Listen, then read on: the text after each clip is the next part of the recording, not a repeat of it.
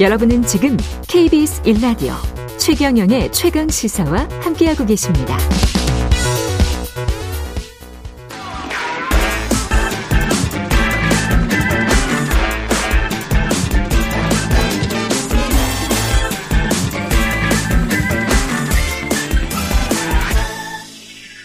네, 최경영의 최강 시사 한 번 더 뉴스 오늘은 정은정 작가와 함께 하겠습니다. 안녕하십니까? 네, 안녕하세요. 예, 학폭, 학교 폭력이 대학교도 예외가 아닙니까?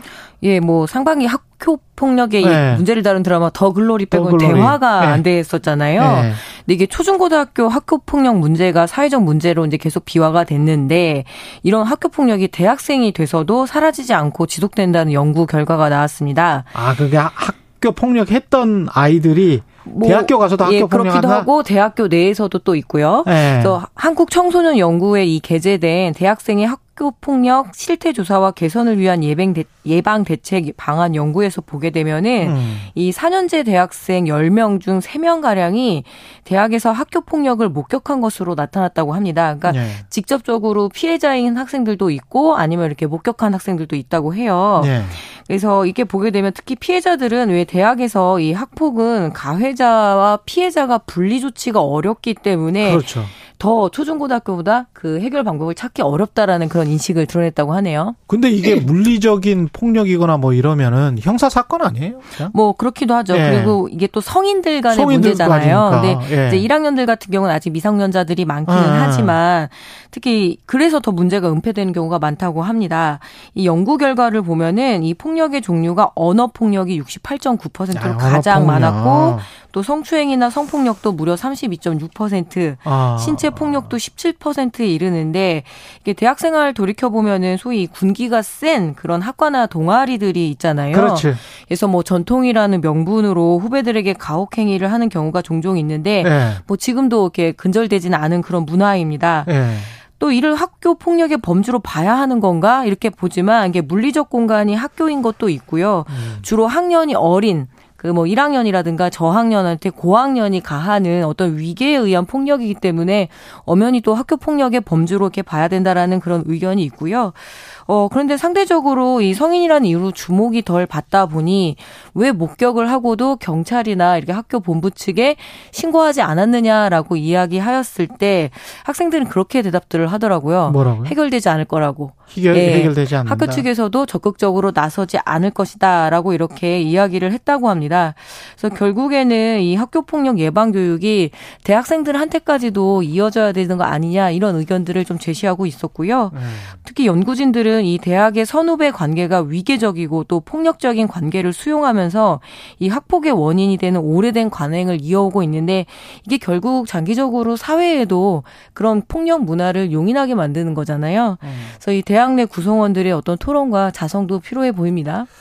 고리타분하게 들리실 수도 있습니다만 가장 중요한 거는 가정교육인 것 같아요. 그러니까 어렸을 때 네. 대학생일 때 이럴 때도 마찬가지로 대학만 들어가서 뭐 성적만 좋고 대학 들어가면 끝이라고 생각하는 학부모들도 많은 것 같고 그래서 가해자건 특히 가해자들의 학부모들이 네. 좀더 관심을 가, 가져야 되지 않을까 싶습니다. 예.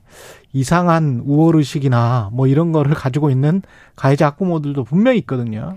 뭐 고려대 의대 예. 그 성폭력 사건이 그렇죠. 예, 가장 예. 대표적인 사례이죠. 예. 네. 그래서 그 아버지의 그 누구 뭐 이렇게 나올 가능성이 굉장히 높기 때문에 대한민국 교육 지도는 이거는 뭐 뻔한 이야기인 것 같은데 이 또 이렇게 보니까 또 새롭네요. 네, 뭐 앞선 소식이 또 교육 문제인데요. 예. 지난해 특목고, 그러니까 음. 과학고, 외국어고, 국제고 등을 이렇게 특목고라고 하고 예. 자율형 사립고 보통 자사고로 자사고. 하죠. 여기에 진학한 서울 중학생 중 절반 가까이가 강남 3구 그리고 양천구, 노원구 소위 말하는 대학 3구 그러니까 이걸 3대학군이라고 이야기를 하더라고요. 3대학군. 예, 이 특목고와 자사고 진학생 7,895명 중에서 무려 46.5%인 3,671명이 대부분 이 대학 3군에서 3군 대학 그러니까 한, 예, 한 절반 같다. 예, 절반 예. 이상이고 그 중에서 뭐 순서는 제가 보기에 이건 딱 아파트 비싼 순서이기도 한데요. 예, 예 강남 그리고 서초, 송파, 양천, 노원구에 이렇게 순서로 이어서 예. 어, 특목고와 자사고에 진학을 했기 때문에 어떤 교육 양극화에 그렇죠. 굉장히 천병이 된 거지요. 네. 중학교 때 특정 그 3구 출신들이 많이 가고 그그 그 고등학교를 예, 그럼 바로 또 입시로 입시로 네. 바로 이어지고 네네. 그래서 이른바 스카이 현상이 나타나고 그렇게 되면서 이제 교육 격차가 계속 벌어지는 거군요. 네. 네. 뭐현 이주호 교육부 장관이 이명박 정부에서 이 교육과학 기술부 장차관을 지냈잖아요. 그랬죠. 그때 자사고를 도입한 장본인입니다. 음. 이 교육 양극화와 격차를 더 크게 한다고 해서 이 전 정부에서 일반고 전환을 해야 하는 정책을 이렇게 추진해 왔는데요. 현재 윤석열 정부가 이 뭐 다양성 그리고 음. 이제 고교 선발의 다양성 이런 문제들을 이야기를 하면서 유지를 하려고 하는 정책 기조가 있습니다. 그래서 이 비학군지의 교육 쪽 차를 더 벌어지기 때문에 이 문제에 대해서 좀 음. 고민을 해야 된다라고는 하지만 자율이고 예 그 부분에 대해서는 뭐 그렇게 추진을 하고 있는데요. 그러면은 뭐, 계속 이런 어떤 격차는 벌어질 수밖에 없을 것이다. 뭐 그렇습니다. 지금 현 정부가 교육 자유 특구 지정을 위한 입법 추진을 하고 있는데요. 음. 이렇게 되게 되면은 소위 말해서 귀족 학교, 그러니까 부동산 음. 비싼 순서대로 돈에 조, 의해서 학교 가는 예, 거 아니냐? 좋은 학교 가고 또 좋은 대학 가고 또 예. 좋은 직업 얻어서 예. 계속 이렇게 좀 공고한 사회가. 삶을 예. 살게 되지 않는가? 그러니까 평등에 기반한 어떤 건전한 시민을 육성하는 게 중요한 그 교육 목표잖아요. 사회, 적 계층의 사다리가 중요한데 그 네. 사다리가 없어지는 것. 현재는 예. 뭐 능력주의에만 그래서 그렇죠. 엘리트만 육성해서 결코 그게 꼭 능력이냐? 예, 본인의 사회... 능력이냐? 예, 그렇죠. 한 번 더 뉴스 정은정 작가였습니다. 예, 고맙습니다. 예.